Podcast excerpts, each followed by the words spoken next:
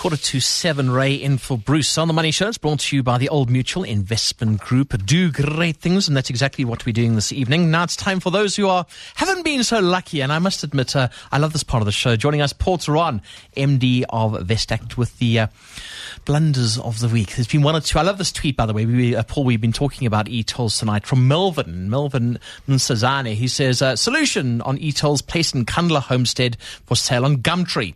Proceeds will go towards loan. Yeah, no, good one. Well, maybe we should make the people in Durban and Cape Town pay a special tax for the Gauteng uh? You know, that's it. Start the riot on the show. You know, I would love to leave this evening from Prime Media Place. It would be lovely. Just look, look at the other business blunders. I see Wonga in hot water for dodgy business practices. Yeah, so Wonga actually has South African roots, right? I mean, it's the United Kingdom's biggest payday lender, but I think there's a South African connection in the owners of the firm. You know, South Africans are responsible for inventing some of uh, humankind's greatest things. You know, creepy crawly, unsecured loans. What else? Anyway, in the UK, Wonga is in deep, deep trouble because this week it emerged that the United Kingdom Financial Conduct Authority has fined them 2.6 million pounds. That's 50 million rands. Ouch. But wait for it. What they did, this was like three or four years ago, is send threatening letters to delinquent clients, right? Using fake law firm letterheads. so they would send a legal letter, basically invented the legal firm in order to send the letter with threatening text, initiating legal action, blah, blah, blah. The firms never existed. The law firms never existed. Good grief. The partners' names on the bottom of the paperwork were often Wonga employees, right? But, Ray, to crown it all, when they did this, they proceeded to add an admin cost for the law firm fees to the outstanding bill amount. People check these things out. People fight back sometimes too, you know. Exactly. People were like Googling it. Hang on, I've never heard of this firm, but. You know, Wonga says they fired the individuals involved. It's a couple of years ago, but I mean, these guys sound like skilled and experienced professionals, debt collectors, you know. They're extremely inventive. I think that's quite funny. I think they should redeploy these particular fired Wonga staff to try and find Air Malaysia Flight 370. they would find it. They'd they would find charge it, a man. fee too. You know, they're like good at finding things and people. Come on, man. Oh, Canadian grade nines hack Bank of Montreal mainframe. Also, a funny Higher than- story. So this is, um, yeah, from the uh, Montreal Bank, Bank of Montreal. That's hmm. the name of the organization.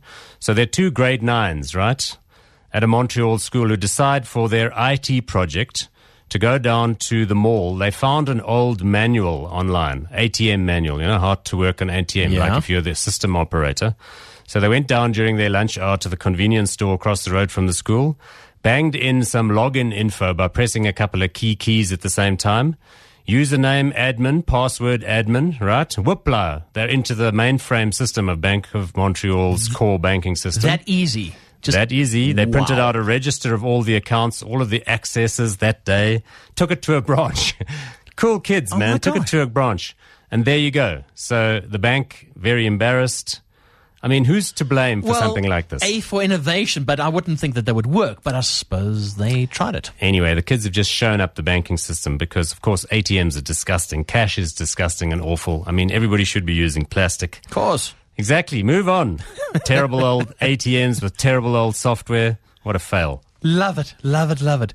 Dubai is the best. Huge Croc and his wife, of course, take up residence in a shopping mall. That kind of thing happens here sometimes. Yeah, but Dubai really, you know, next level skills. Everybody knows about the indoor skiing mm. venue in Dubai, but this, in fact, is a mall in Dubai which has like an associated aquarium and underwater zoo, like sort of in amongst all of the shops, right? Yes.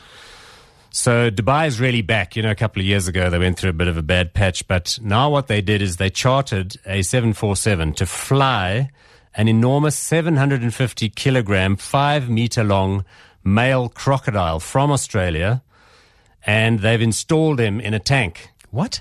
in the mall at this particular, you know, Dubai Aquarium and Underwater Zoo. But not just him, they also flew over his wife, right? Okay. Because, you know, you didn't want the fellow to be lonely. Yeah, be there. lonely, yeah. So no comment as yet. Fr- he's apparently a huge hit and it's drawing customers to the mall, which I guess was the point in the first place. But if you ever wanted to realize that notwithstanding his scale and bulk, humans remain the dominant species, directly across from the tank, apparently, is an enormous Emporium shoe store, which has got an extensive range of crocodile skin shoes, belts, and handbags. is so wrong on so many levels. Fabulous. It's just, The that's just shocking. Absolutely shocking. Joseph Mathunjwa thinks he's winning. You know, Ray, I don't usually do uh, political stories on the business blunders because, you know, the workers' struggle isn't ultimately all that amusing. And, you know, politics is not all that amusing either. And I don't do stories about governments messing up and, you know, cramping businesses style because that's not really funny either. But this week I feel compelled because, you know, of course, the strike is over. You guys have been covering Sure. it from one end to the other. But I'm noticing in the last couple of days quite a lot of commentary from people who should know better saying that AMCU has basically won this particular battle and that Joseph Mathunjwa and his colleagues have like been victorious in this process and that South African mining will never be the same because look what they got. They got what they wanted. They got their 12,500, et cetera, et cetera. You know what? Joseph Mathunjwa has been on air making statements about profits and platinum prices, how they should be set and what. It's all garbage. Because I'll be prepared to wager anybody here listening tonight, a hundred rand, that three years out from now, the gross wage bill at Anglo Platinum, or the number of workers employed or whatever hmm. metric you want to take, is going to be lower than 60% of what it was in 2013. In other words, this is what they call a Pyrrhic victory. They're going to be restructuring, shutting down stopes. They're going open cast. They're going to change the business process. It's going to be fewer employees, perhaps paid a little bit Who more. wins in the end? So if that is winning, then I think you ought to pull over and slam your head in your car door as often as you can, because I'm sorry, that's not winning, that's losing. One more, just one more. Epic fails souvenir coffee mugs designed in China. Yeah, I'll be quick and go back to the light and funnies. Made in China, right? Yeah. Coffee mugs are made in China. What a surprise. It might come as a surprise, but it's not. Coffee mugs, right? Mm-hmm. But it turns out that the design of the coffee mugs is often outsourced to China too. Not even the guy on the f- Photoshop can be paid properly, it seems. You get Chinese guys sitting on their computers using Google images in order to make these mugs, right? Yep. So this week's debacle, commemorative set of England Soccer World Cup mugs, right? With all of the faces of all of the players. Manchester United defender Chris Smalling. Yeah. For some unknown reason, the guy doing the design drops in the face of hmm. Barack Obama.